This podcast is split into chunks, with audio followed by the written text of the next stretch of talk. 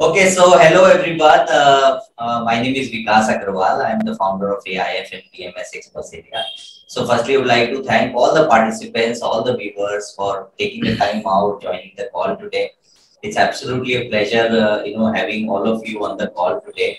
Uh, so as you know that at AIF and PMS Experts India, we run this show called Ask the Expert. So what is Ask the Expert? Ask the Expert is, is a show where we invite industry experts. We try and read their minds we try and know what their institutional research uh, desk talks about. We try and know, we try and read their minds and try and understand where the markets are headed. So therefore, you know, the, our objective is, and me and my team now, we are, you know, uh, one of the largest digital platform in India. And our attempt is to build an ecosystem around so that we can create more value and add more value to our investors and share more knowledge and, you know, empower them uh, with more wisdom. So the whole idea of organizing this show is to uh, sort of give you more insights about markets, investing, so that you create more wealth for yourself. And to an extent, we are, uh, I would say that successful because we've got more than 1 lakh views on our YouTube channel called AIF and PMS Experts India. We've got about 10,000 online users who come and extract the details of the product or the performance of various PMSs that we put up on our website called www.aifpms.com. So uh, with me today, I have two special guests, uh, Mr. Sachin Shah and Mr. Kashyap Javeri. Uh, uh, so gentlemen, first of all, uh, uh, thank you so much for taking the time out and joining the call today. Thank you so much, Vikas, for giving us this platform. Yeah, thank you. Yes, yes. Thank so, you, Vikas. So, yeah, thank you, Sachin. Thank you so and much. Because I must say, I must say, uh, you know, we've known each other for a while now, but uh, the the kind of the initiative that we've taken with this platform is amazing, and I really congratulate you for this. And obviously, the proof of the pudding is there that you have got so many views. That means the the investor community is really loving it. So, thank you so much on behalf of Emkay Investment Managers and all of us out here to have us. Thank you. Thank you. Thank you so much, uh, Sachin. It would have not been possible without the kind support from your organization and experts like you in and around the industry. So, so idea is basically, so, you know, uh, let me have the privilege of introducing uh, uh both of you and then we'll uh, sort of start the session and, and come to the topic. So, Sachin brings about almost two decades of experience. I per personally know him for more than a decade now, as I was telling him when I met him for the first time.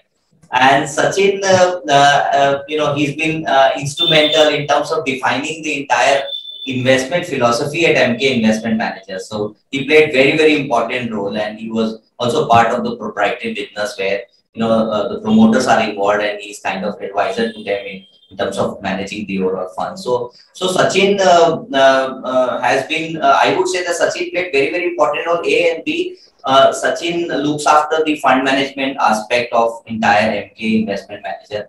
Uh, so he's really contributed well to the organization. And we have also Kashyap Javeri. Kashyap uh, brings about more than a decade of experience. In fact, he was awarded as, as the best analyst for uh, BFSI segment uh, within the group in the institutional arm. So Sachin, uh, you know, you uh, and Kashyap uh, are working in sync with each other and trying to you know deliver the deliverables in the hand of investors. So before we come to uh, the topic, we wanted to know, as we know that is known for their institutional broking and research uh, both. So can you take us through your organization first for the benefit of our viewers, and then we'll come to the topic.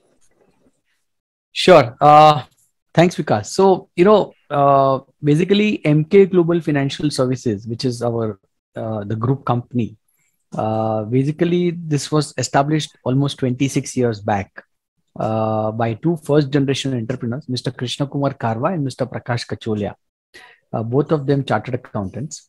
And they started this business uh, as equity brokers. And of course, uh, at that point in time, they had focus on institutional equity broking, which was not a very common thing in those days. but they were very clear that that's the way forward. And because if you want to service uh, domestic mutual funds, uh, domestic insurance companies, domestic banks, foreign banks proprietary desks, and also in those days there were a few FIIs. Uh, the biggest value addition that you can do to them is your research. So Emkay as an organization has significant in research over the last two and a half decades. And even at this point in time, I would say the backbone of the company is our research. Uh, so so much that I would say that you know in the on the institutional equity business today probably we have one of the largest research team uh, with almost 30 to 35 research analysts uh, covering more than 250 companies across sectors. Uh, and that's why I would say that today our uh, equity broking business remains the, the core business of the group, both on the institutional equity side and also on the, uh, I would say, the non institutional side, where our large focus is on the high net worth individuals and corporate clients. And I think on the institutional equity side, we have nearly four and a half percent market share for the domestic business which is what maximum that one can do. I think the maximum that one can do is 5%. So we are almost there in that sense. So we are among the top uh, ranking with most of the domestic mutual funds, insurance companies, banks, and all of that. So that's done very well. And as an extension of this business, over the last, I would say, a decade, uh, the group started focusing with, you know, uh, capitalizing on this uh, strength of research. We also started basically uh, extending the businesses to say maybe commodities broking, forex broking. Uh, then, of course, about two three years back, we also started Emkay Wealth. But a natural extension actually to research is you know the fund management, right? And which is where I and Kashyap come from, which is where Emkay Investment Managers is, uh, which is the hundred percent subsidiary of Emkay Global. And Emkay Investment Managers is essentially the asset management arm of Emkay Global. And uh, from that perspective i would say that uh, uh, you know we have we have we have a sebi registered uh, portfolio manager we have an aif license. Uh, yeah so and we you know uh, we are a team of almost just Emkay investment managers we are a team of almost now 15 people of which five to six five to six of us are on the fund management and the research side. So that's the brief snapshot of our group. Sure thank you so much so uh, the following question is for Kashyap now. So Kashyap, having worked with uh, with uh, Emkay institutional research uh, business for about almost six seven long years, and then moving from almost about eight actually. Almost about eight, and yeah. then moving from institutional arm to to the MC arm. So how has been your experience? Uh, if you could share. So uh, you know, just to highlight here, it's it's. I think it's coincidental. I actually joined and uh, you know uh, moved out of the institutional desk actually on the same day, just a gap of about eight years. But it exactly was the same day when I you know when I joined there and and, and when I when I and when I uh, you know sort of moved away from institutional research to fund management. Uh, you know, I would say uh, the experience had been amazing. you know, Emkay as uh, or rather Emkay Global Financial Services as a as a, as a platform. Uh, we have been actually sort of a uh, you know launchpad uh, you know or, or the teachers for a lot of fund managers that you see today in the industry uh, you know many of them have successful. So you pick up any of the you know the top five or top six you know amcs and uh, the fund managers there many of would have actually come from uh, you know having worked at Emkay so uh, like i said it's been a, a great platform um, you know amazing learning experience. Uh, fortunately we have had uh, you know one of the best uh, you know ceos or you know head of research uh, you know in in our organization. And that's been you know hiring strength of of uh, you know Emkay top management uh, which provided me with a great learning experience. And over the eight years you know have been fortunate enough to get rated by a lot of domestic mutual funds and and insurance companies. And of course uh, exposure to global geographies, like Sachin said, is is you know just icing on the cake. So within the organization, Kashyap, you were rated as the best analyst for BFSI. While you managed to look after in, I don't know who told you that. I I I think somebody is you know misleading you on on that front. Uh, because if you look at last 15 years, I was the guy who had you know almost half of that period, right? So in that sense, I have a privilege of being the best amongst you know uh, probably just about three or four guys who have been there. But uh, like I said, you know, it's it's not just about uh, you know banking and financial services, but there is a significant, um, uh, I would say, symbiotic relationship between BFSI segment and the economics as as a whole. And since my college days, somehow economics has been something which is uh, you know which is which has driven me a lot and you know usually if you if you find my reading uh, you know i would usually re- read uh, you know anything which is non-fiction history in economics in monetary policy uh, and uh, you know probably the history of banking across various uh, you know geographies across the world. And you you pick and choose you know experiences from here and there and try to correlate uh, it, it, it with you know what's happening uh, and that's how you drive it. Like for example we had our first cell report on indian banking uh, you know way back in 2011 uh, because what we saw was you know similar trends with what had happened globally in terms of capitalization of the banks and uh, you know the trends that we saw in terms of restructuring in terms of provisioning and the consequent impact it would have on the capitalization of most of the psu banks in this country. And we thought that you know as a country both in terms of economy as well as in terms of banking because like i said it's it's more symbiotic relationship between the two. Uh, we probably will have uh, you know one of the you know one of the i would say lesser good time if i were to put it in that fashion uh, for banking. And you know probably for almost about 8 years that call went uh, you know to the to the t uh, correct. Uh, you know we have been fortunate in that sense. So before i go to sachin uh, kashyap so you know as you rightly mentioned, that banking and financial plays very, very important role when the economy is growing, especially in the emerging markets, because they are the one who are actually fueling it. So, so going ahead, uh, looking at uh, value migration from physical assets to financial assets, what are your views on banking and financial for next 10 years, I would say, and not a year or two years? Right. So, because, you know, I would just want to point out a couple of things over here and uh, you know things which are reminiscent you know i keep saying this in our client meetings also that in terms of banking i find a lot of things which are reminiscent of the period of 2000 to 2003 and in between that period if you recall what had happened that there were significant treasury gains which happened with indian banks Point number two, uh, if you look at most of the PSU banks, you know, there were slews of IPOs or, you know, follow-on public offers from the companies which were already listed on the exchanges like, uh, you know, uh, Bank of India and, and SBI and slew of IPOs from companies like Allahabad Bank, Corporation Bank, Central Bank of India and across the board.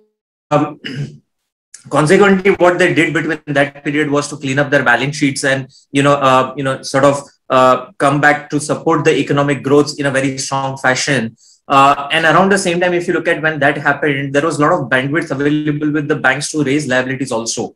Uh, if you look at last about three years, because there was so much of cleanup happening in the banks, uh, in fact, banks, even if they did want to, they were probably were not in, in the best shape to, you know, raise deposits either, right? Because if I'm going to contract my balance sheet, uh, you know, to a great extent, why would I go and raise deposits, you know, uh, in, in a crazy fashion? Uh, I think that's something which is changing uh, in that sense, you know, whenever that happens, whenever you have a cleanup of balance sheet, you know, financial liabilities, uh, you know, coming back to the banking system. Uh, I mean, I mean, I'm saying liability, liability from the point of view of bank, but from the savers point of view, a lot of assets moving into, uh, you know, financials, uh, you know, segment. Uh, usually what you see is a great run for banks over next about, let's say, five to seven years. Said that I would also want to put a caveat over here is that if you look at last about you know almost about 10 odd years a lot of private banks have embraced technology like anything. And it, it goes all the way up from hdfc bank to probably you know as small as you know equitas uh, you know small finance banks uh, small bank also. And which means our view is that you know uh, gradually what you will see is that uh, psu banks which have you know continued to lose bit of a market share over last about let's say five to seven years probably they might still not get back into that you know market share gain mode uh, you know in, in near future i think these are the smaller private sector banks and uh, we have about two uh, you know one or two in our own portfolio uh, you know which will continue to gain market share uh, at the cost of some of these this uh, you know old generation banks also i think in a sense i would say banking as a whole uh, for next five to seven years because of this primary reason that you have a very cleaned up balance sheet. Uh, NPLs recognized, provided, or and you also have you know financial uh, assets which are getting back into the banking system uh, probably a good good time overall for banking system for at least next about five to seven years. And i think the other side will be also supported by the fact that consumption will also be on rise and that will also give rise to a capex you know cycle probably about 15 to 18 months from here in a bigger manner versus what we are seeing today Okay, great. So one disclaimer here. Uh, so whatever names uh, uh, you know uh, which, which is taken by Kashyap uh, is just right. example and yes, uh, consult your financial advisor before you you know really think about investing in those companies. So coming to Sachin now. So Sachin, you know, as our honorable finance minister, madam talks about that you know what Kashyap rightly mentioned that initial five six years were were uh, I mean the uh, BJP uh, is to clean up the entire system, and now uh, our honorable Prime Minister talks about economy to become five trillion dollar by 2025. Do you think that number looks ambitious, or you think that it is achievable? Uh, see, because I think the important thing is to look at the direction right rather than the numbers numbers can actually surpass most of the people's expectations once we get the direction right. Okay? It's about getting out of the vicious cycle and getting into the virtuous cycle. Okay? And as kashyap mentioned that you know we our base has got completely cleaned out. Okay? Uh, when you talk about banking system it involves largely your economy in that sense right? Because all the large industries are part of that right? Uh, Plus, if you see since 2009, 10 till now, almost 10 years, we've not had any great capex cycle. Over this last 10 years, we have seen that the there has been significant amount of balance sheet leaning uh, from many companies or many sectors, and particularly in the last two years of COVID, I think companies went overboard in terms of uh, you know uh, getting their balance sheets right size, right? So clearly, there is there is now room in the balance sheets to do a large capex over the next few years. There is a lot of seriousness from the government side to support this private capex right? Say things like pli scheme are in that uh, direction. We are also seeing seriousness from the government side to do a lot of public capex. Like for example when you talk about the disinvestment the 1 lakh 75000 crore target with Air India then maybe lic uh, some ipo proceeds or eventually BPCL and all of that, that 1 lakh 75,000 large chunk will go in public capex. Or say when we even look at higher collections, tax collections from the GST side, right? And eventually the direct tax, right? All this incremental number, the seriousness from the government is very clearly to go on the public capex side. Now, this was this was one very big thing that was missing in the economy for the last few years I think both public and the private capex probably are now going in that direction over the next three, four, five years. So what I'm trying to say is that directionally we are clearly in that virtuous cycle of economic growth.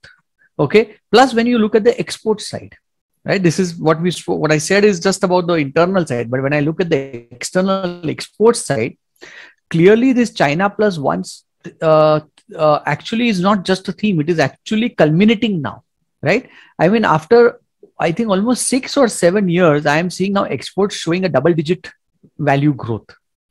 Not only that, when you talk to so many companies and managements, they everybody will tell you that they are not only getting RFQs higher and higher, but they are also getting now big orders. In fact, today morning I was reading a report which said that the exports which are growing are largely coming from machinery exports.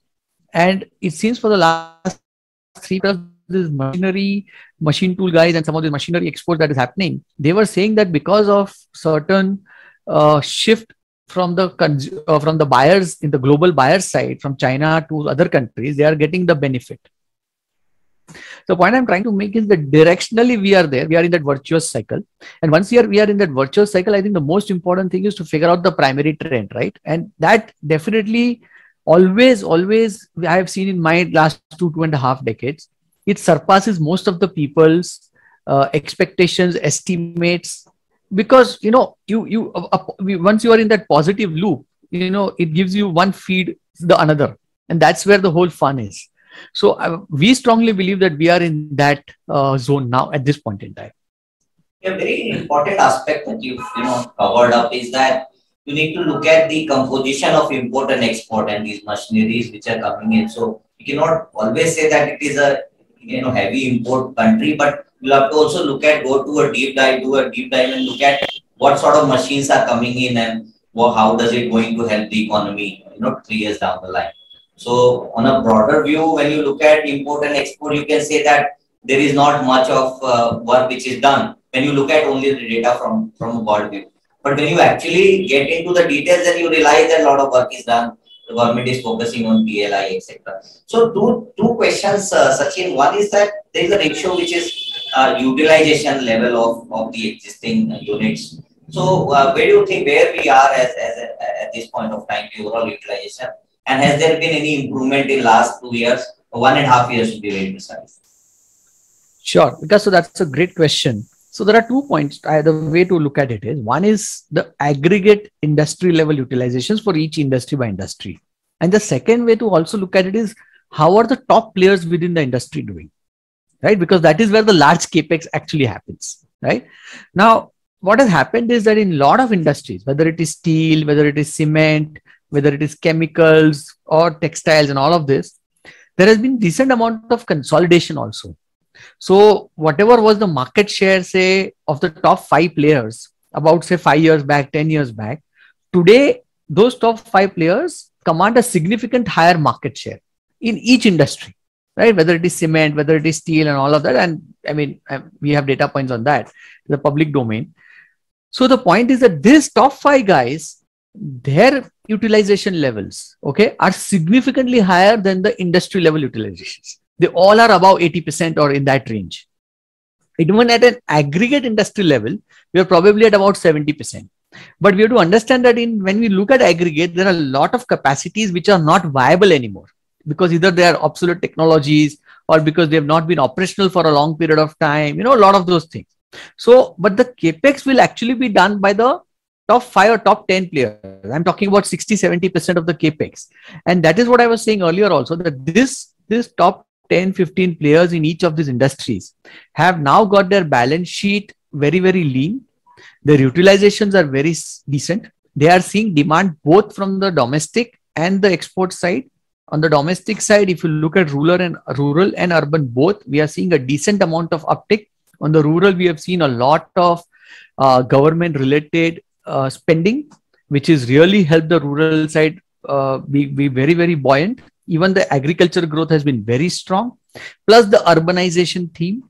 And on the uh, on the urban side also okay uh, we are seeing that uh, you know if you if you see the recent data in terms of the employment if you see the in, uh, recent data in terms of the salary hikes that uh, the you know the companies have started giving all of that is clearly leading that the income levels are rising which effectively means that the demand will remain buoyant and that is where the utilizations levels are going to get even better.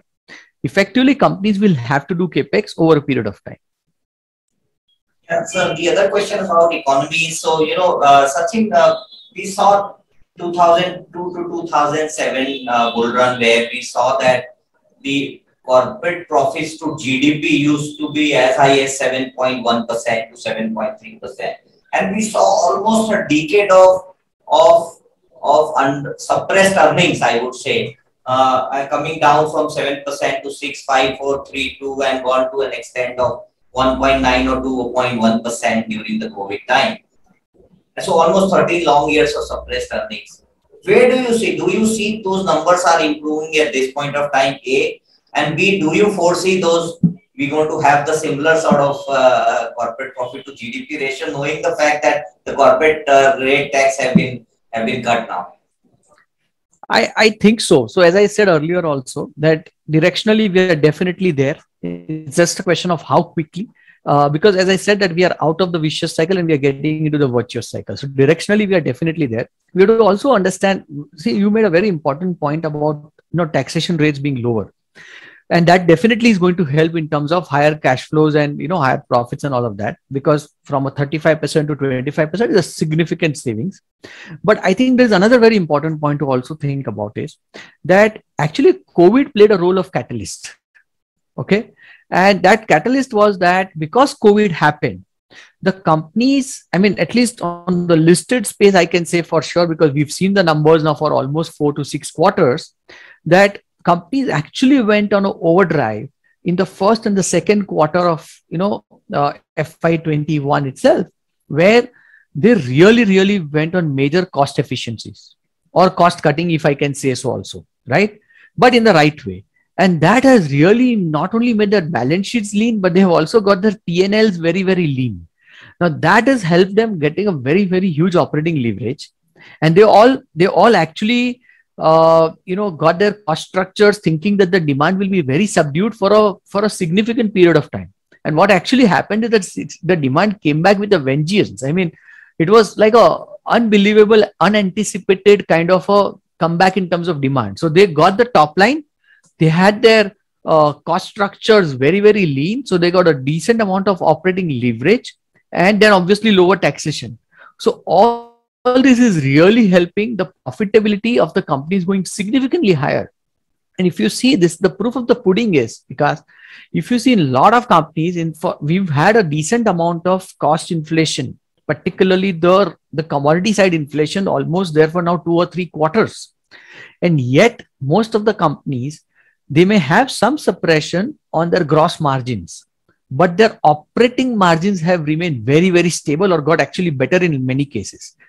The, that itself says that their cost structures, whatever is under their control, they got it so right and then of course benefits of taxation and also the the as i said the balance sheets becoming lean the working capital is becoming much more efficient has also helped them on the interest cost not only by lower debt but also lower interest rates now so even that macro has helped. So all of this is clearly leading us to say that the corporate profit growth is going to probably we have entered that multi-year earnings growth over the next three to five years. And which really corroborates with what even Kashyap was mentioning that the banking as a sector, you know, clearly we are seeing, you know, basically it's the animal spirits will now just come out. Because that's where the loan book growth will come, which is where again, uh, you know, and again with quality of assets this time. So Sachin, uh, as an investment, and this question is for both of you, any one of you can answer, Kashyap and Sachin. So as an investment manager, do you guys follow some kind of uh, defined investment philosophy? Or because markets are changing so dynamically or very fast rapidly so or you keep changing it or how how do you select stocks? So that's something we wanted to know. Yeah that's a great question. And uh, so that's our secret sauce but anyways can talk about it so uh, what, what i see what basically you know there, there are two ways of doing it so one is that by way of law of elimination so we decided what we don't want to do. So that takes care of a lot of our challenges, you know, once because the challenges don't come when you invest. Challenges after investing.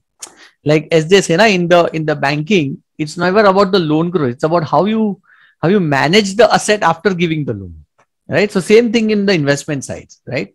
So by law of elimination is one way of doing it. And we have a lot of processes that we actually follow. That's one part. And the second is, of course, uh, you know there are certain things that we we revolve only around that okay so our investment philosophy we would have certain tenets or i would say uh, you know there are six or seven tenets as we call it uh, that is something what we follow around it in fact because if you don't mind i'll share a screen because it will help the viewers to relate to what i'm saying much easily please. yeah uh, just just give me a second and it will be much better please take your time so one announcement from my side. In the meantime, uh, any of the participants, if you have any questions, please type in your questions in Q&A box. Thank you. Sure. So uh, this is what I was trying to say, Vikas. That you know, first and foremost, that we are we are we are we are genuinely long-term guys. Okay, we don't try to do any opportunity kind of trades. We don't try to do any event kind of trades or you know short-term anything those kind of things. We are very clear that we are investing for the for the real reason is for the game of compounding. As Einstein mentioned, the eighth wonder of the world is the game of compounding, and we we are very clear that is the that is the real fun of equity investing, and that is what our uh, goal is. And to do that, we clearly have to be you know invested in businesses for a longer period of time. Because if we keep on churning then obviously we are cutting the compounding to happen right? And when i when i say that let me back up that with some data points right? Uh, see in the last 10 years that we've been managing our PMS over here, uh, whatever profits that we would have booked, more than 90 to 95% are long-term capital gains, which means we would have owned all these shares for more than one year. Second, our portfolio turnover ratios are significantly lower at about under 20% versus I think the industry benchmark of mutual fund at about 70, 80%. Third, and which is I think the most important point to my mind, my current portfolio for the for the Emkay Capital Builder, our flagship product, which we've been managing for almost 10 years now, or nine, yeah, almost nine to 10 years. Uh, you know, the current portfolio, nearly 50% of the portfolio has more than a five year vintage. 40% of the portfolio is actually probably seven to eight year vintage. So, you know, you can really relate to what I'm trying to say. These are stocks that what we own today, we've been owning this for now five, six, seven, eight years. So, truly, we want to have that compounding game. And because we want to do this compounding, it is even more pertinent that we do a lot of conviction. We have we have a lot of conviction by our own research. Right. So we do a lot of homework before we invest. Uh, and this is this is completely independently done by us uh, unless uh, you know uh, and and there are there are a lot of processes that we follow to do this research in fact i will share one of the processes with you and, and in fact i'll just say that one of the big processes is in terms of focusing on the management. Uh, you know we have we, we have realized over the last 10 years itself i would say even earlier but in the last 10 years even more pronounced that uh, of our successful investments versus not so successful investments within our own portfolio the big big differentiator is is actually the management quality. It is the management which makes it or breaks it for the wealth creation of the minority shareholders. And we have a we have our own proprietary module called equal uh, which is what we are extremely focused about. In fact i'll share one of the processes on that. Uh, but other important part of our portfolio construct is that we are also very very focused portfolio right? So we generally have about 20 odd stocks. 18 to 22 is our sweet spot. We don't try to overly diversify. And of course we have our allocation disciplines in place so that no single stock can have a you know significant impact in terms of if it goes wrong then we don't lose our shirt right? And then as i said earlier that by law of by way of elimination we have we try to see make sure that we avoid mistakes. We strongly believe uh, you know to reach our goal it's not about hitting a six but it's about avoiding mistakes. Uh, that is what we are very much focused about. Uh, the other as i was talking about see this is one of our processes uh, which is the equal which is a proprietary module that i was talking about uh, and we are very much focused on this management integrity management capability wealth distribution to minority shareholders investor and liquidity now management quality itself is a very subjective thing right? Like I and Kashyap would go and meet a management. Uh, management will talk everything that is music to our ears. We will come out and I will tell Kashyap, oh, this is a great, this is superb. They will, they are talking great and it will all happen superb. And Kashyap will say all bullshit. Look at the data points uh, and look at the stuff. So, you know, so it is, but it's very important to figure out that is the really, is the management really walking the talk? Right and for that, we said, can we convert this subjective exercise into an objective exercise? Right. And we've been following this for more than a decade. And uh, I, I can say that because of this one process, uh, we are very proud to say that over the last 10 years, we've not had even one single business which we feel embarrassed about as far as selection of that business where there has been any corporate governance challenges. Right. In the last 10 years, there have been at least I would say 70, 80, 100 companies uh, where there has been serious corporate governance challenges and there has been almost 95% of wealth destruction for minority shareholders right? We've not had a single company whether we own it today or not even if we owned it at some point in time but there has been no single challenge with corporate governance because of this one process. And in fact because we've had this experience we felt confident and that's why we launched a book on this uh, which was uh, you know inaugurated by our patron mr gurcharan das. Uh, so this is this is how we actually approach our entire uh, investment philosophy uh, great so a great insight uh, sachin so sachin we'll come to the topic now and you know topic clearly says that one what sort of approach one should follow. So, uh, can you now give us uh, insights about our topic, uh, which we talks about quality? Yes. So, uh, so I have one. Uh, okay, let me just start with just one important uh, thing. You know, so our topic is about why why quality is right now more important than valuations. So, I think uh, more so now, but otherwise always. Because see, this is what, uh, as Mr. Warren Buffett says, that only when the tide goes out, you, do you discover who's been swimming naked, right? So this is something what really uh, uh, is really at the top of our mind always, right? See, because we have to understand that today markets are not cheap. Okay, uh, one can always say that there are few stocks which may are not very expensive there is a lot of growth out away uh, you know uh, in the next few years and all of that but whether we like it or not, the fact of the life is that today the valuations are definitely building in some growth uh, for the next two to three years, right? Now, God forbid, but for some reason, could be some macro reason or whatever it could be, right? For some reason, if the growth gets postponed by, say, one year, two years, at that point in time, it's the quality of your uh, business, quality of your management, which will show a lot of resilience for you to tide that wave and come back very strongly right uh, uh, kashyap will you know back this up with some of the data points also but you know i'll just add one more point that uh, you know quality also means that your earnings growth is going to be strong over the next two three years. It is the quality companies over compounding you know and we just spoke that we are generally looking at you know three five seven years. When we talk about those periods it is the quality companies which actually deliver compounded growth right? There are few companies which will have a spurt of growth about one year then again they will you know there's a lot of volatility or unpredictability in their numbers.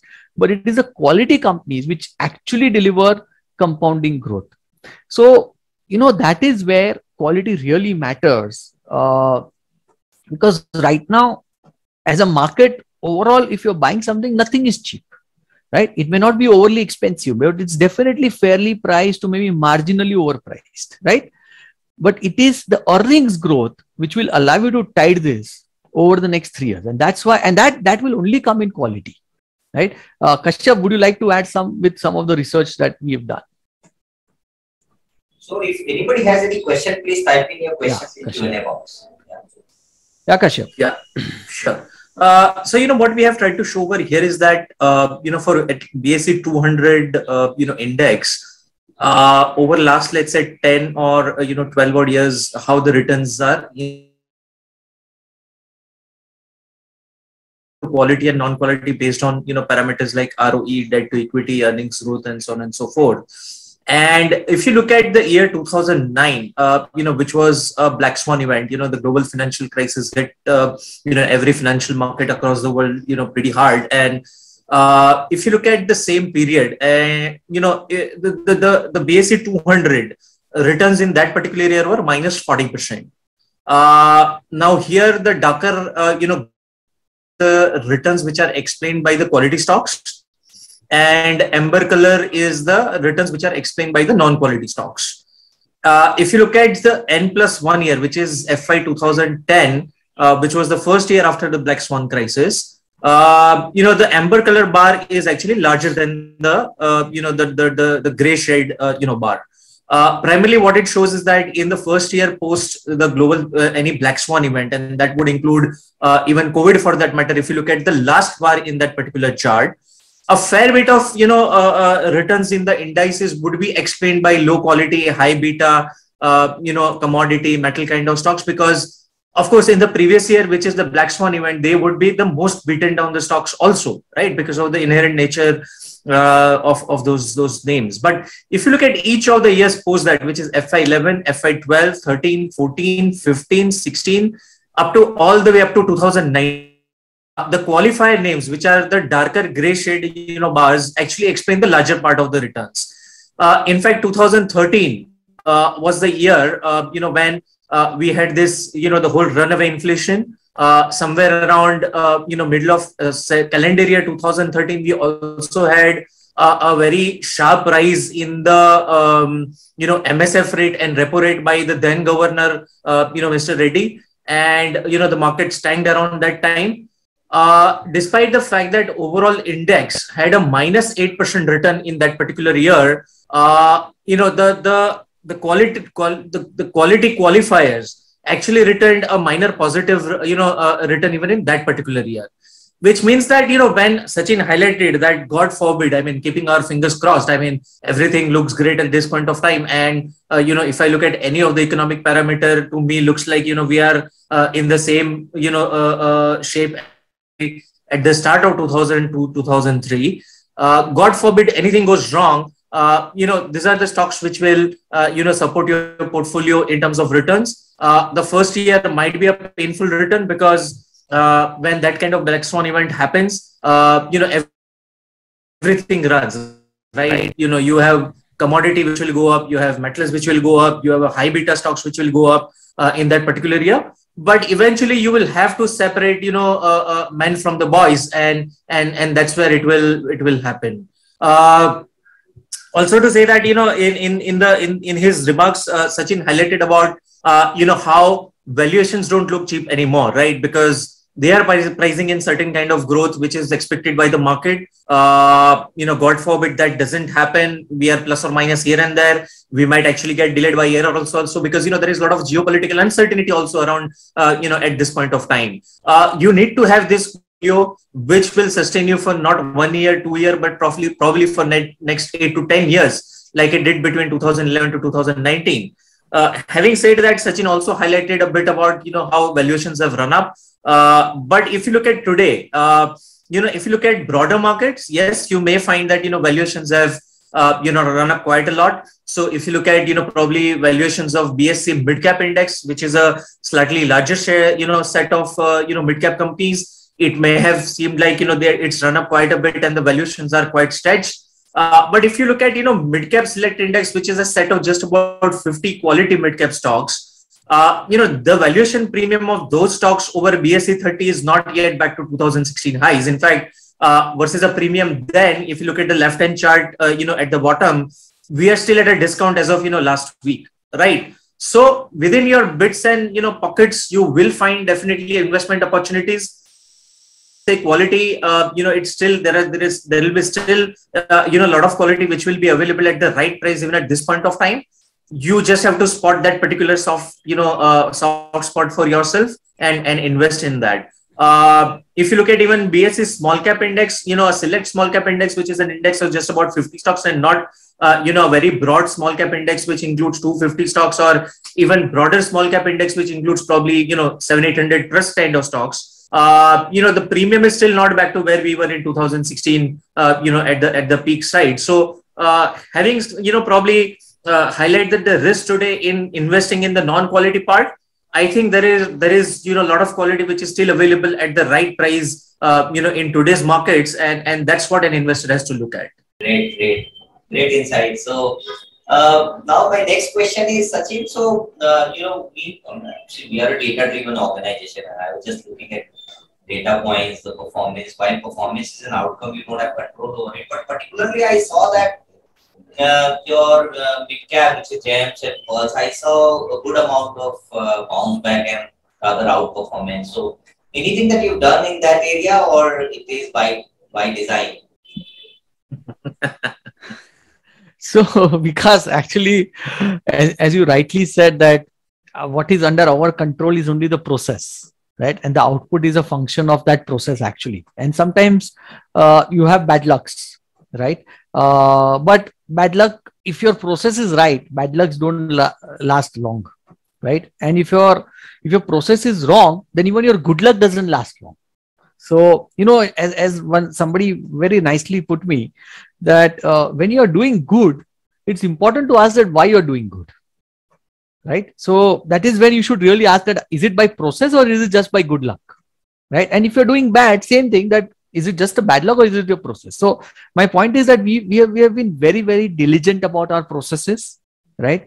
Uh, we strongly believe that uh, the the business compounding actually typically clicks uh, you know kicks in over a period of time and within the stock prices also uh, in fact I, will just share one more screen. See we, we you know as i said when we do this law of elimination so as a part of our uh, what you call the the equal we have this one another interesting uh, process that we have. So you know we generally say that as i said this by law of elimination right? So companies where promoter holdings are pledged above 70% or where the debt restructuring is done more than one time or debt equity is more than you know two and a half times. Or say even uh, where uh, where there's a large acquisition. What is a large acquisition? Say more than 50% of the net worth. So we don't invest for at least one year. And then after that we, we we typically try to figure out is the acquisition playing out the way it was anticipated? Because 8 out of 10 acquisitions haven't played out the way they were you know? So you know this kind of processes uh, of course then looking at the the business opportunities and the track record and all of that has really helped us in terms of uh, you know keeping the keeping the i would say the preservation of capital and yet we growing it fairly well over a longer period of time Uh, of course, there are there are also times when there are tailwinds in the economy and certain businesses uh, really play out much better, particularly in the mid cap and the small cap segment. And that is what probably has helped us. As I said, that in the last uh, four to six quarters, because if you remember, 2018 and 2019 uh, were really bad years for economic growth, uh, particularly the calendar year 2019 when the government spending went down uh, and the overall economy actually uh, you know well, there was a slowdown but it was much worse than most of us actually anticipated. And that is where some of the mid caps and the small caps had a really tough time uh, because there were headwinds uh, but in the last four to six quarters covid first of all played a role of catalyst because they all had their uh, cost structures very very efficient. And then of course the tailwinds in terms of the, the demand side uh, both on the domestic and the export side has really helped.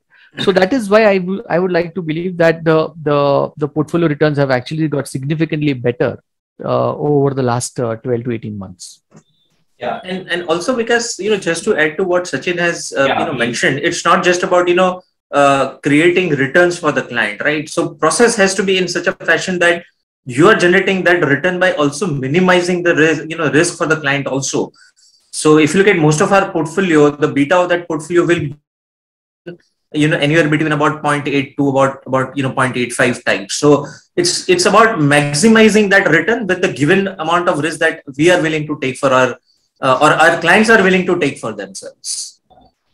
Okay so next question is Sachin, suppose you have 100 rupees now and you have or let's put it this way so as a father of four daughters you cannot really differentiate you know the elder daughter will do well or bad or the younger one. So you have large cap mid cap small cap and micro cap.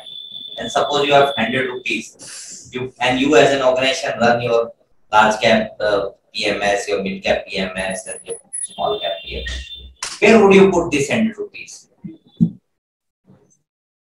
Sorry. Yeah. So vikas uh, it's a great question again but you know I, I i will first i will say something and then i'll directly answer your question. So see the first point is the most important thing it, it depends on every individual investor.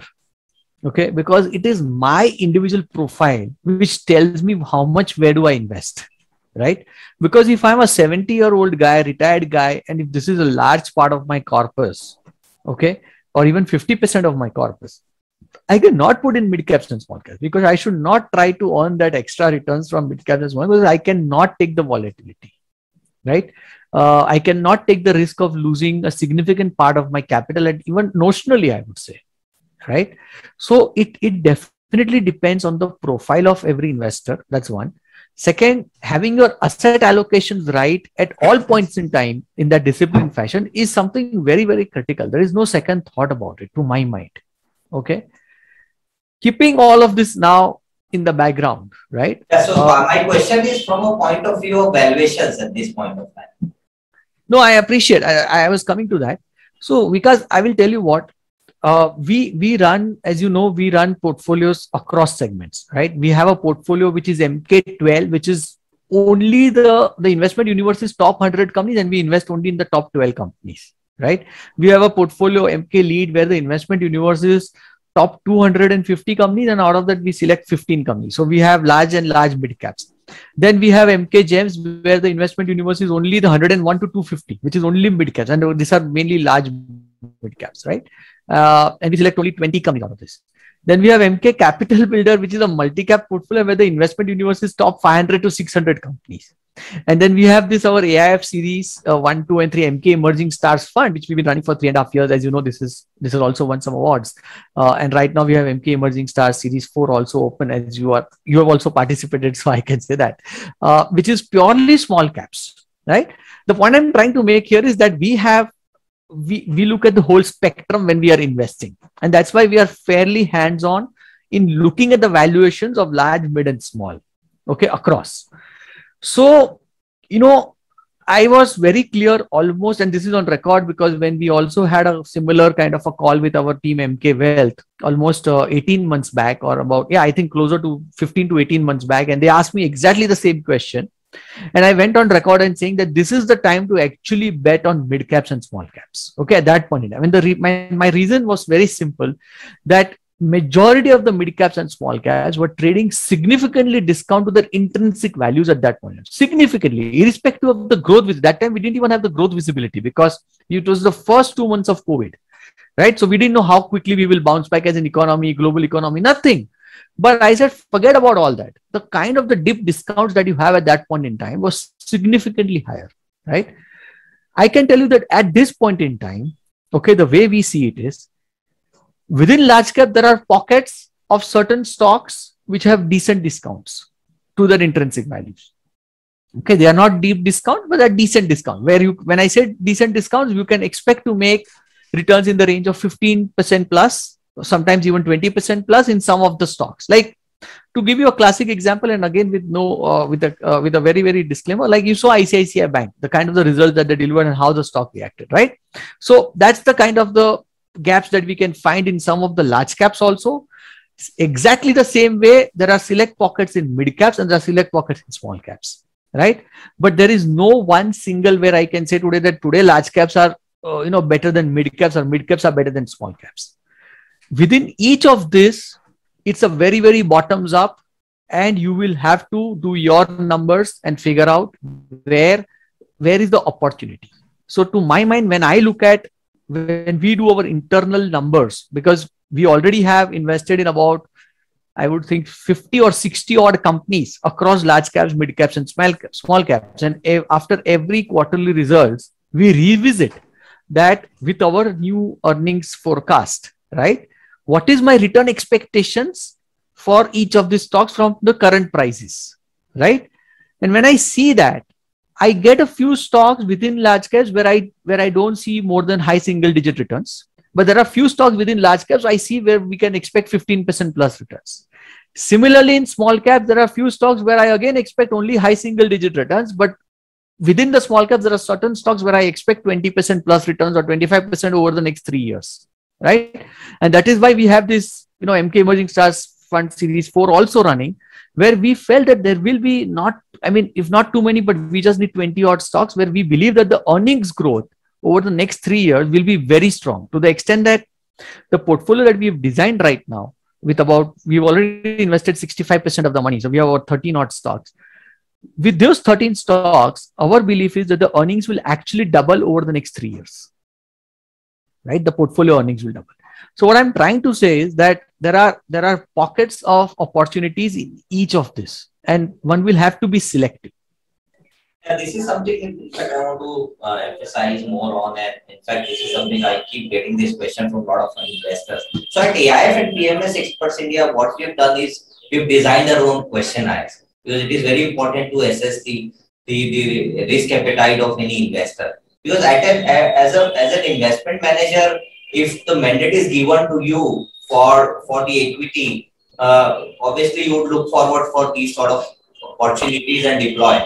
You know, uh, but it is very important that asset allocation needs to be maintained, and that needs to be maintained at our level, at a distribution house level, uh, where we sort of uh, uh, try and uh, understand the, the, the risk appetite of the investor. A, and based on that, we kind of recommend that within the house, okay, you you know your risk your conservative investor because the aggregate score suggests that he's a conservative investor then mid and small cap is not meant for you. And i sometimes my investors sometimes they they get annoyed that i don't allow them to put money in mid and small cap uh, and they say that you know you are sort of compromising on the performance. But i said look your risk appetite does not allow me so you can't put a gun on my head and tell me to do what i'm supposed to do so so be it. i mean i as an advisor i'll have to sort of protect the interest of our investor because when the market turns negative, we saw 2019 and 20 uh, when market fell down to the extent of 35, 40%. So very interesting point. Thank you so much for uh, sharing the insights. So uh, if there is any question, then we can take it and uh, and then we'll sort of uh, conclude the question. Yeah, so while the questions are, some uh, investors might be typing their questions. So in the meantime, uh, Sachin, so uh, where do you see, uh, uh, you know, five years down the line? So there are people who are saying that, look, generally the the ratio between uh, your market cap to GDP, which is one is to one, has now gone up. And so the one school of thought is is that there could be a possibility of two is to one, like your emerging uh, developed economy. And there are people who are saying that will eventually even out. So, what is your sense?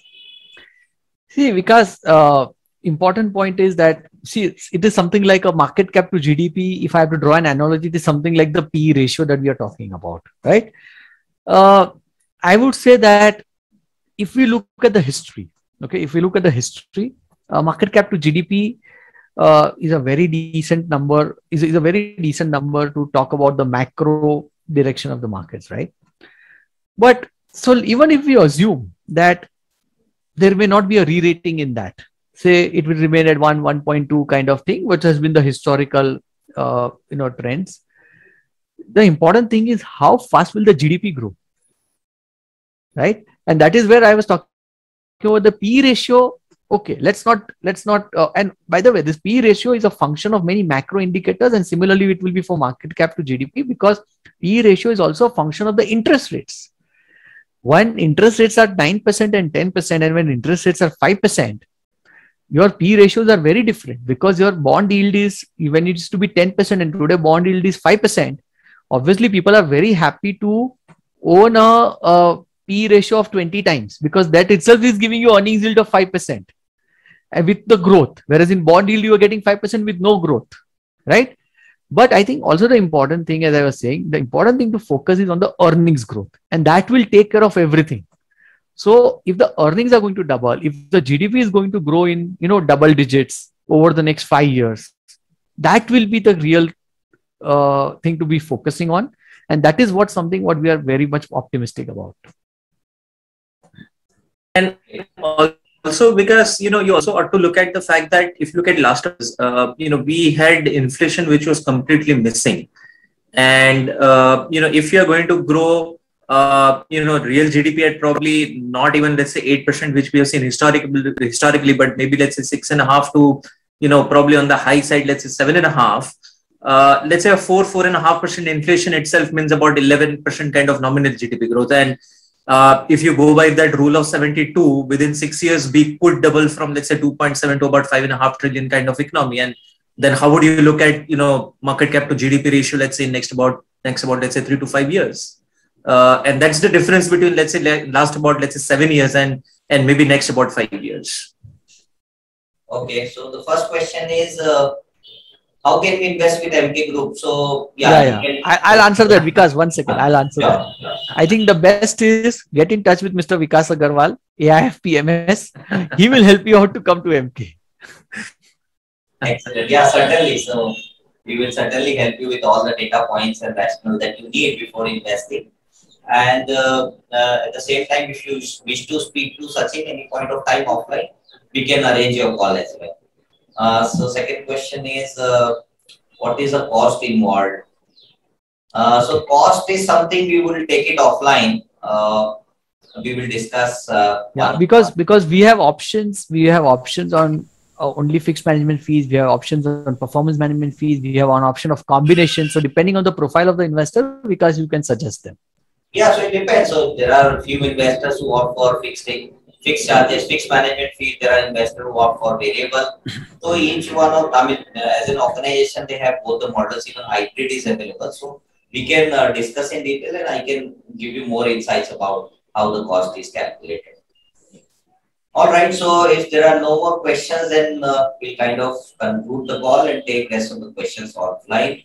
So thank you so much, uh, all the participants for joining in. Thank you, Sachin and Kashyap for joining the call. Appreciate you guys. Thank you. So thank much. you. Thank you, Vikas. Thank you so thank much, you, Kashyap, and thank you all the participants for being with us. Thank you, everyone. Thank Have you. a nice evening. Thank you. Thank you. Bye.